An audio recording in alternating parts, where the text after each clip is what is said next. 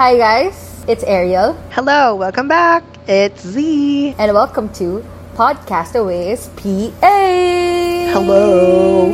Hi. So, today marks one month Mm-hmm. of my last relationship. And I actually requested Ariel this episode because I want to release my thoughts about it. I've been keeping it to myself for quite some time na, to the point na I'm talking to myself sa CR. May- Maybe it's not just me who does it. I do that too, a lot. Yeah. So, ikaw ba? When was your last heartbreak? Okay. Um, I had quite a few. Especially in the year 2019. I had a few heartbreaks. Kasi, ano yun, ako kasi, I was really looking for a jowa nun. Like, noong 2019. It's just, you know, I found the wrong people instead. I found people who hurt me instead. Charot. My last heartbreak happened last year. Like, before I got together with Current jowa. yeah, with, with my my now boyfriend na actually we both thought it would not work out between us. Because we met as friends. And like I remember that exact moment na parang we were talking about it. Ah, your if we're worst going to heartbreak? push through or not. Or your last heartbreak? yeah so I feel like that's my last heartbreak. Kasi like we were talking about it na parang are we going to date? Or are we not going to date? And then parang he told me at that point na he wasn't ready Mm. Yeah. Oh. You know the story, yeah, but I don't know if you remember. But Yeah, I do. he told me na parang he wasn't ready. So, That was your last heartbreak? yeah, that was my last heartbreak. Oh, I thought it was the other guy. No, like, that was kind of my last heartbreak. Like, I remember na parang we parted ways. And I told him na parang, ano, sure ka na? We're not gonna push through. And he said, no. And I'm like, okay. Then, kasi the thing was that, what happened then was he was already telling me he loves me. But I didn't know at what point to say it back. And I didn't know, like, if I were to say it back, kung parehas ba kami ng meaning. So, and then one time, I asked, I asked him na parang, is this going anywhere? Like, parang ganun. And then he told me na parang, no. Like, I'm not ready. Like, he loves me, but he's not ready. So, sabi ko, okay. Then, you know, I asked him for two consecutive days. Ano, ayaw mo talaga? And then he said, no, not really. So, I walked away. Ano, siguro, it took him three days or four days to finally tell me na he actually wants to. Oh. Yeah, and then, you know, so that's my last heartbreak. Ako, last heartbreak ko, ah, ah, hindi ko na maalala eh. no, it was, it was a month ago na, yeah. I don't want to cry during this episode. No, no, no, no. I don't want to be so dramatic kasi I know I've cried too much already for like a month na. I'm still crying naman. Pero hindi na yung ganun kasakit. I'm used to the pain na. Maybe two months ago, two to three months ago, I met this very amazing person who likes what I like and does the same hobbies that I have yung ganun, super nag-click kami. Yung talagang, we have this connection and he really did not give up on me. It just so happened that things were quick to, I don't know, like the flow was very fast. It was sa whirlwind eh. relationship. Totoo yung sinasabi nilang kapag mabilis na hulog or mabilis na kuha, mabilis ding mawawala. And I felt na ganun yung naging relationship namin because the courting process was so quick. We started as friends muna until tapos na ako dun sa last fling ko. And then bigla siyang pumasok. We started off as friends, uh, kept talking every day, developed like weird butterflies inside our stomach. Kapag naalala ko, it's very nostalgic. Alam mo yung ganun, it's, it was a nice experience at first. Tapos later on, it so happened na he was experiencing like the worst thing that could happen in his life during this time of the year. Tapos, yun nga, uh, his parents got hospitalized. Yung financial problems, hindi naman mawawala. Tapos, he has issues sa school. He has to stop studying. Yeah.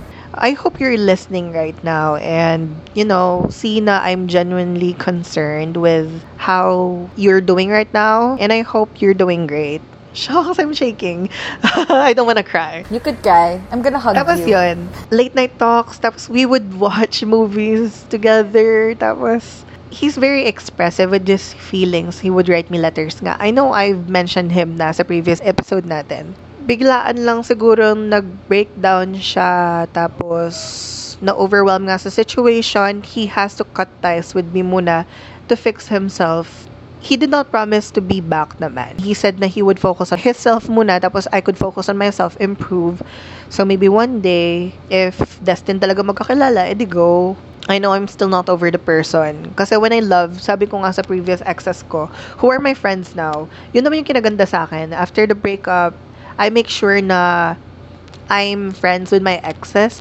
Now, we could, you know, do as a topic sa latter episodes, maybe. Outside the relationship kasi we can be friends. Anyways, ayun, he blocked me sa social media and like, total communication means wala talaga as in I couldn't reach out anymore. I tried reaching out, like helping out financially, but you know, he kind of like rejected the effort kasi he wants peace of mind daw. I don't know. Ayun, I just wish na he's doing well. I love that person and if we could go again for second round sa relationship na to, I'd do everything. I you know, put all or kaya kong itaya lahat just to get him back. Kasi he was so pure and genuine talaga. oh no, I'm not gonna cry. I mean, if he's going to cry, I'm gonna hug him. Na, okay. Uh, tapos ayun, what was your worst heartbreak? I mean, come to think of it, like, all of the bad experiences led to this. Led to my current relationship. So, parang sa akin, hindi ko na rin maalala what's the worst. Pero siguro, I feel like, if I wake up with this person, it will be the worst. Kasi ano, like, I've never actually felt anything like this. Like, I mean, yeah, I dated before, pero, alam mo yung iniisip mo na, mahal ko na to, like, there's love, there's love. And then you actually fall in love. Like, you'd see the difference na parang, ah, it wasn't love for the others. Like, I don't know what it was, but it wasn't love. Maybe there was some sort of infatuation. But like, when you talk about worst heartbreak, like, ako naisip ko yung mga, are you referring to the breakup? Or are you referring to the efforts I've exerted? When you say heartbreak ba, does it confine its meaning with typical relationship heartbreaks or can it still mean something else i mean like i feel like it could still mean something else like yeah. for example great disappointment yeah. or um, the feeling after you fail towards doing something like that but the topic right is sa love ba or uh, sa love ah, okay, okay. i don't think there's like a worst breakup na I could say. Like, since I haven't really gone through a breakup breakup, since this is my first official relationship. Pero, yun naman kasi nangyari with all the people I've dated before this guy, I was the one who walked away. Like, kasi ka, they were, they weren't treating me well. And I let myself be treated like shit. The worst experience siguro is that I let it happen to me. That's the worst heartbreak. And, yun nga, I was so stupid for a time. Like, if I may just share my martyr moment, like, I feel like my most martyr moment was when I did this guy's thesis. Like, wow. yeah. You know this one. Like, I remember, like, there was this time I was dating this person and hindi po ako pumatol sa mas bata sa akin. If I may just note. Kabatch ko siya.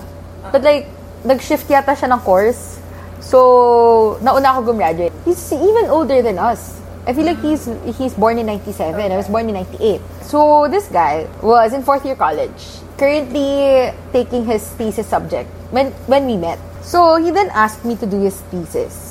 And the thing was that he was so demanding. I stayed up. Like, imagine, I was finishing his thesis until 4.30 in the morning.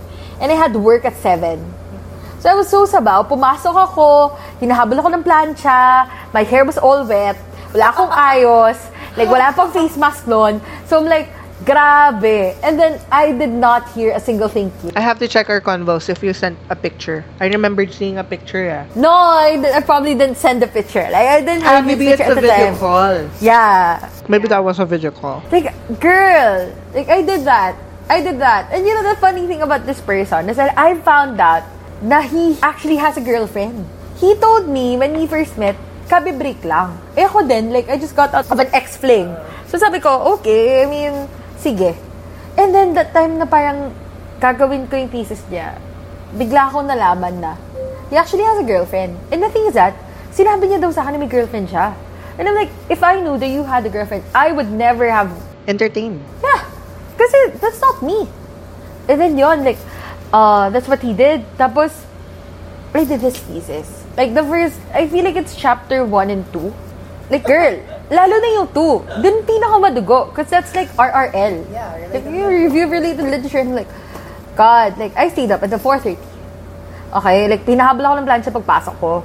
And then I was heartbroken kasi nga, I just found out that this guy had a girlfriend. So yeah, I mean, you could say I liked him, but I did not love this guy. Because the funny thing was that, the year after, so like, he was, ano na eh, like, parang nararamdaman ko na, he was kind of ghosting me. Like, paparamdam lang yan once or twice a week. Yeah. So sabi ko, oh no, it's not good. So, Red I, I told him na, it's done. Parang gano'n, na don't call me anymore. And then I blocked him. The following year, quarantine. This guy would chat me. Ah, parang, una nangangamusta. But I was already pissed off. Alam ko may kailangan na naman siya. Like, sa tono pa lang ng messages niya. This is And then- COVID, right? Yeah, yeah. And then I told him na parang, I told him everything. Don't call me anymore. Like, wala ka na makuha sa akin. Like, ganun, ganun, ganun. And then he got triggered. Like, he got so mad. And his last message to me was, ang natatandaan ko, nagpa-thank you ako sa'yo, God bless na lang. Sabi ko na lang, hindi ka naman gwapo. Like, my God! I feel like that's the worst heartbreak of mine is that I let those things happen to myself Abuse. not even not those guys. Yeah, I mean, naging martyr ako for a time. I did his thesis. Like, pwede na akong kumanta ng gagawin ko ang lahat, pati ang thesis mo. Actually, ginawa ko nga yung thesis niya. But, Kulang na lang ikaw pa mag-defend. hindi, na mas, hindi naman masakit. At first, yeah. Like, manibago ka. Nawala yung tao. But, hindi na. You would get used of it. Yeah, and then I saw na capable naman pala ako. Kaya ko pala. So, okay lang. And, yun. The martyr moment, that was my martyr moment. Alam mo yun, yung sa akin most important siguro sa relationship is honesty. Yeah. As long as you're honest with me and you did something wrong, I could forgive Actually, you kahit, siguro. Ano, post-breaking or during breakup, like, If inamin okay mo talaga talaga. honest eh. Yeah, kasi I would really accept the breakup. Magiging mutual yung ano. Pero kapag nakipag-breakup ka lang, tapos malalaman ko may ginawa ka palang kabalastugan behind my back, that's gonna be an issue. And the thing is that, kasi, like, if they're honest about why they broke up with you, then you wouldn't feel that there was something wrong with you. Ako, nakakatawa sa akin because I'm aware of the five stages of grief. When I get heartbroken, tinatanggap ko na muna. baliktad. Oo, Last baliktad. Like, tinatanggap ko. And then, dun ko dadaanan yung sakit. Like, I mean, syempre, like, when you're in a relationship, hindi may iwasan na you'd fight. Yeah. 'Di ba? Eh ako kasi, this is wrong, but like, there are times na parang, kasi I feel like I'm being annoying, like, when we fight. And I don't want to annoy my current partner because I love him so much. So I'd rather kind of like, wake up na lang. Oh? Yeah, na parang just tell him na parang, maybe you should just look for another person who isn't this annoying. Or like, he doesn't tell me I'm annoying. Mm-hmm. Like, for the record, it's just, But you would feel it when someone gets annoyed. yeah, he's not, but I feel guilty na we're arguing. Like, that's the thing about me, na parang there's also this guilt feeling na parang, why are we fighting? Why are we arguing? So, I just tell him na parang, you should just Like, instead of you fighting, just break up. Yeah, like I don't want to hurt you. You don't want to hurt me. Like let's just break up. And it's also very toxic. Like I feel like that's also very wrong. Parang instead of trying to fix things, you just push the person away because you kind of feel like you're hurting them. Um, yon. So every time na we would fight, like minsan kasi syempre, hindi naman pwedeng pag nag-away kayo, you would resolve it na agad. Yeah. Like minsan you would call ceasefire. Na parang, kasi kami naman pag nag-away kami, we don't, we don't sumbat, we don't shout at each other. Like we just discuss the problem. Sometimes, yeah, there's a little bit of passive-aggressive. Cold, cold, cold. Yeah, kasi ako, like, the passive-aggressive, the reason for that is that I want to convince myself na it's not something na we should be discussing. Kasi it's not that big of a deal. Like, let it slide. Yeah, let it slide. Like, I'm contemplating whether to let it slide or not. Pero most of the time, like, it really bothers me. Like, my, my, my you know, like, there are a lot of questions. So I would ask. And then, you know, when I, when, you know, my mind doesn't like the answer, syempre, like, it would, it would kind of You would argue at yeah, point like it would go on and like it would just poof, parang ganun.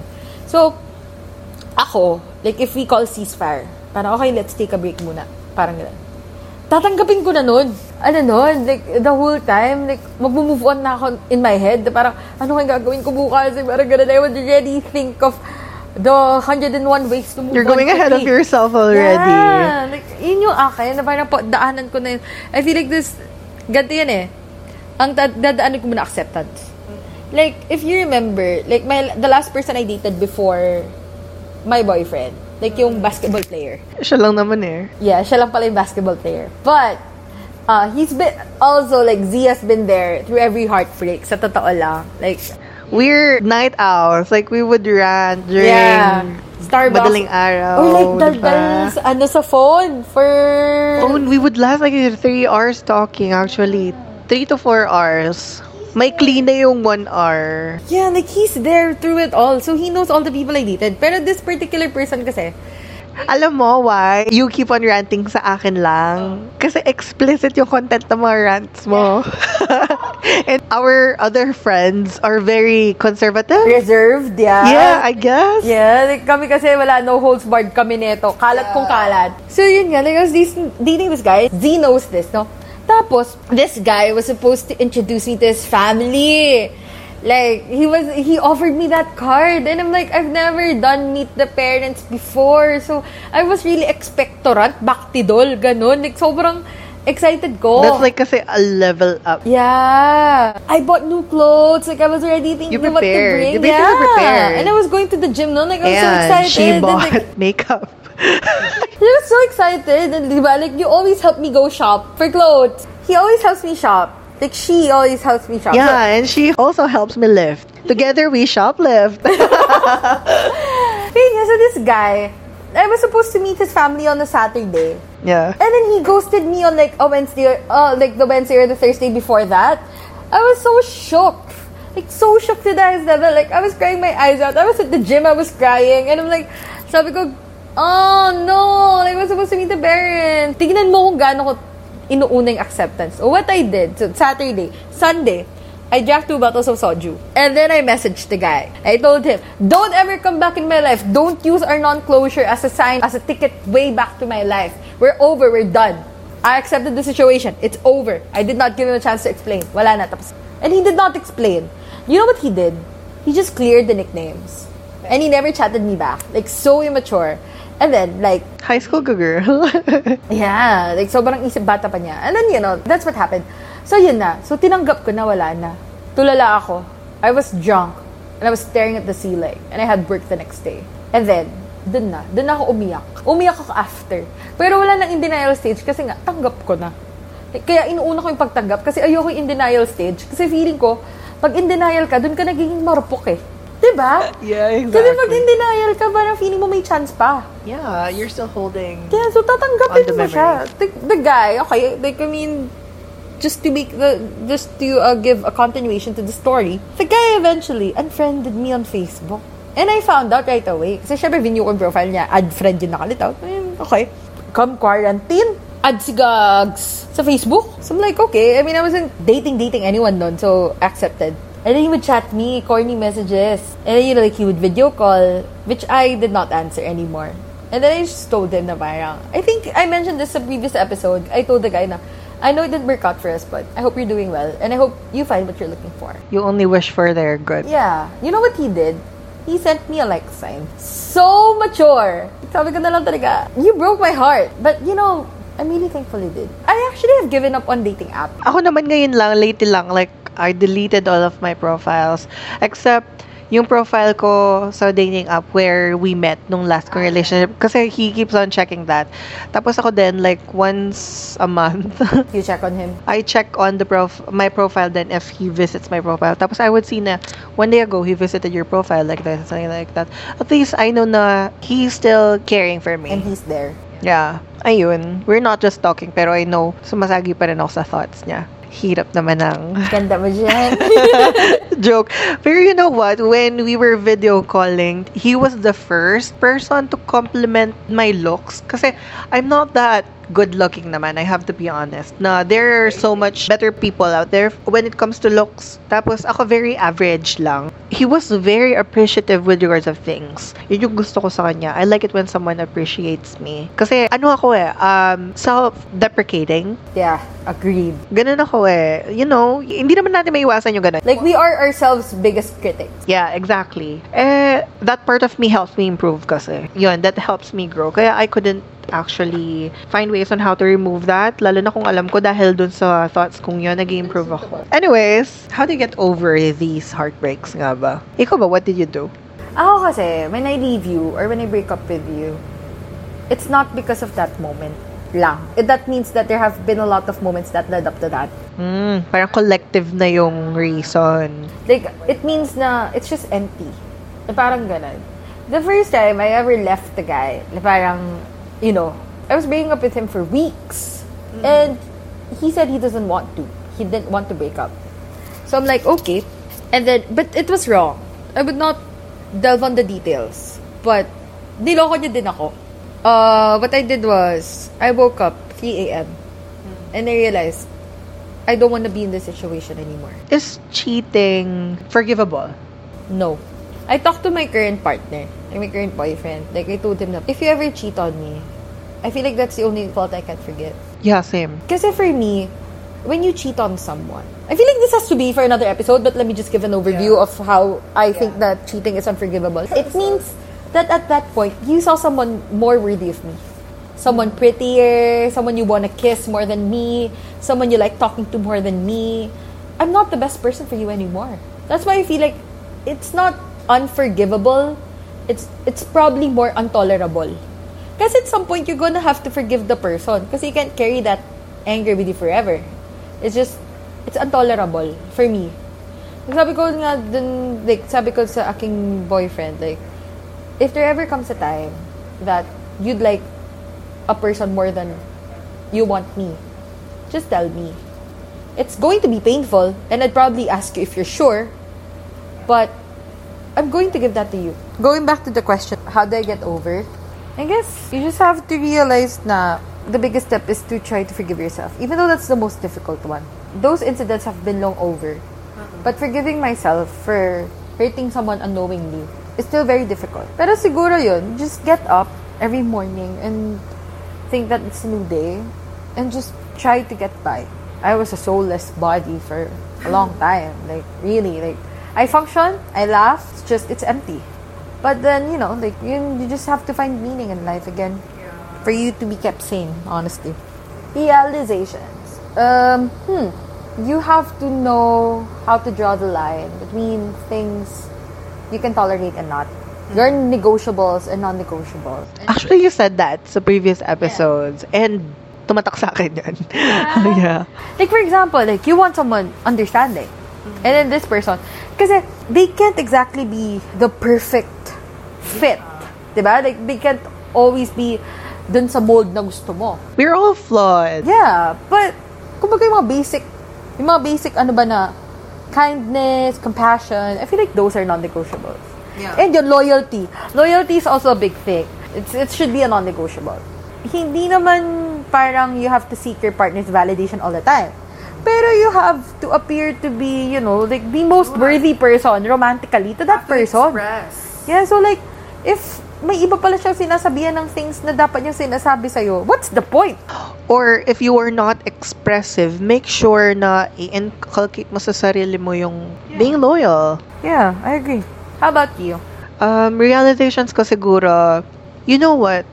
After every relationship I've been through, I've developed things na I do not have before. Like, for example, yung last one, binge watching. I was able to appreciate movies and films more and critic their lessons, their actual meanings. Yun yun doon. Pero relationship before yon, he was able to let me see and appreciate the beauty in doing business.